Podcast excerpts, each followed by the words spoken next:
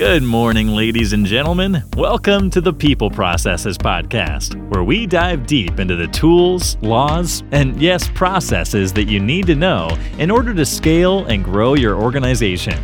On this podcast, we help you structure your business processes to make your people your organization's greatest competitive advantage. Don't forget, you can find us on iTunes, Google Podcasts, Spotify, Stitcher, and pretty much any podcatcher of your choice. You can also subscribe at peopleprocesses.com, which will give you exclusive subscriber-only content.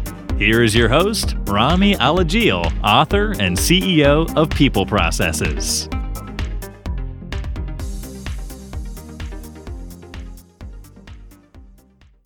Good morning, ladies and gentlemen. Welcome to the People Processes Podcast. I'm your host, Rami Alajil, and I'm the CEO of People Processes.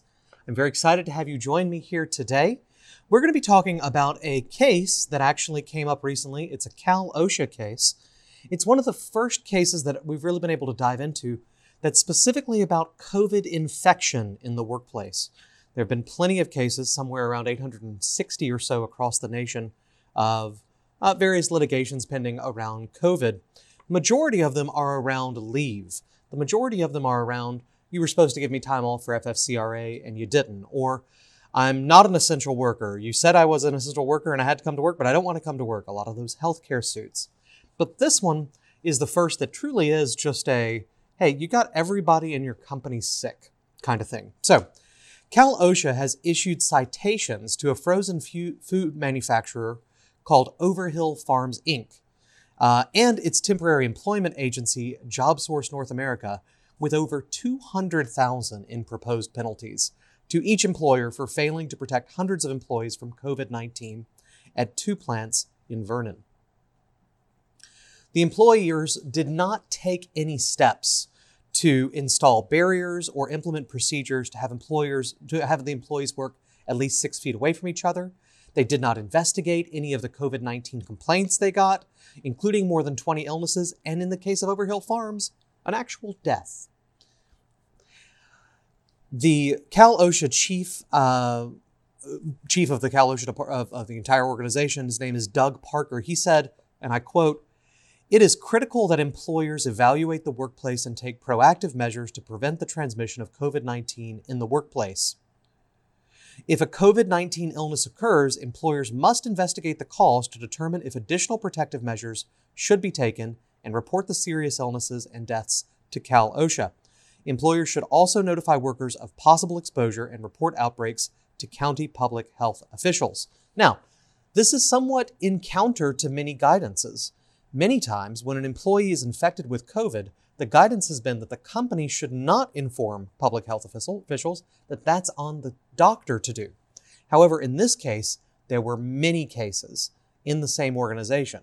And because they were serious, they required hospitalization or, in the case of death, that's an OSHA reportable incident, at least according to Cal OSHA. Another thing to know is that in this case, there was actually a prior investigation that started in February before any of this happened. See, Cal OSHA issued citations as part of this because one worker at each of the two facilities was injured when their hands got caught in unguarded conveyor belts back in February. Those accident inspections resulted in violations of over $100,000 penalties to Overhill Farms, and they'd had similar accidents in 2016, so they wound up having a bunch of penalties, another $30,000 of JobSource because of the injured hand. So, what does this tell you? If you're under investigation or audit, that's not the time to slack off. Seems obvious, but again, cases are not very common where employers are really being found at fault for COVID-19 infections. Here's what we can know. There were literally hundreds of employees that were exposed to serious illnesses from COVID-19. And they said that's due to a lack of physical distancing procedures among workers, where they clock in and out of their shift, at the cart where they put on gloves and carts, in the break room, on the conveyor line, and during packing operations. So basically everywhere in this organization. But even in your organization, if you've spread out desks and you've given people room to work, maybe you're a hair salon, you've spread them out. Keep in mind, you need to stagger your shifts for a break. You need to put maximum occupancy requirements in the break rooms, bathrooms, things like that, because if it's a place where a bunch of employees are going to congregate, that actually results in a violation there as well. In the end, Cal OSHA identified 330 employees of Overhill Farms and 60 employees of JobSource were exposed to the virus from the lack of physical distancing at work. At the smaller facility, Cal OSHA found 80 workers and 40 employees of JobSource that did packing operations, worked in the marinating area, and processed raw poultry without any distancing procedures or protective barriers in place. So these violations... a few other violations that they said made it worse. This is important. Both employers failed to train workers on the hazards presented by the virus and failed to investigate any more of the 2019 illnesses and one death that were big, that were serious illnesses, hospitalizations.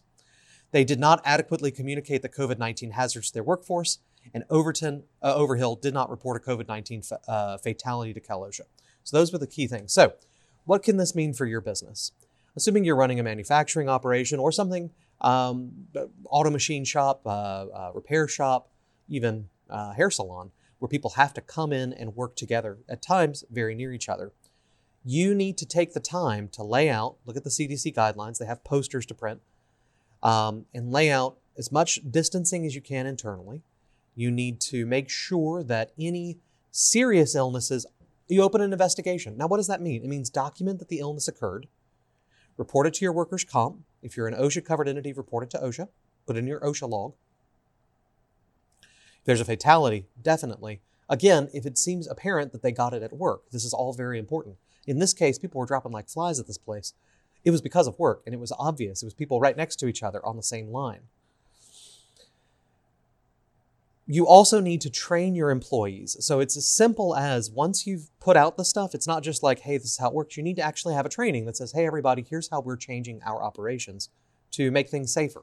These are the things I expect you to do. That's a training. Document who attended, and you're good to go. Finally, if someone, if you're currently under investigation, maybe a DOL question about overtime from 2017 or an IRS audit where you're having some sort of issue around taxes, you're already on the radar. And it's much more important then that you really take the time to cross your I's, dot your T's. Do not think that this is something you should just wave off. COVID infection is not a super high priority in terms of litigation. It doesn't take much. I like to tell my clients, 20% of the effort gets you 80% of the way there. And this is one of those occasions. This company did nothing for hundreds of employees, and that's led to huge violations and fines. You don't have to put everybody in a hazmat suit, break them out into perfect shifts, run a 24-hour thing. You just have to do the things that aren't going to put you out of business, but get you a lot of the way there, that make people a lot safer. It's going to make a huge difference if a complaint's ever raised. Now, having said that, at peopleprocesses.com, right at the top, there's a gray banner that says COVID-19 resources. We have sample communications for your employees. We've got posters you can print. We've got the FFCRA stuff on there. All kinds of things you need at peopleprocesses.com. Gray banner at the top, COVID-19 resources. We are also, of course, available to you. If you're one of our clients or would like to become one, please reach out to us and we'd love to help. We can audit your current practices, help you put into place better safety procedures relating to COVID, leave requests, all those sorts of things. Ladies and gentlemen, that's it for today. Thank you so much for tuning in. Check us out on LinkedIn, Facebook, and Twitter at People Processes. Go to peopleprocesses.com, subscribe, and get some of our subscriber-only content. And if you got something out of this, make sure you share it with anyone you know. Thank you for tuning in. Now it's time for you to go out there, have a great day, and get your work done.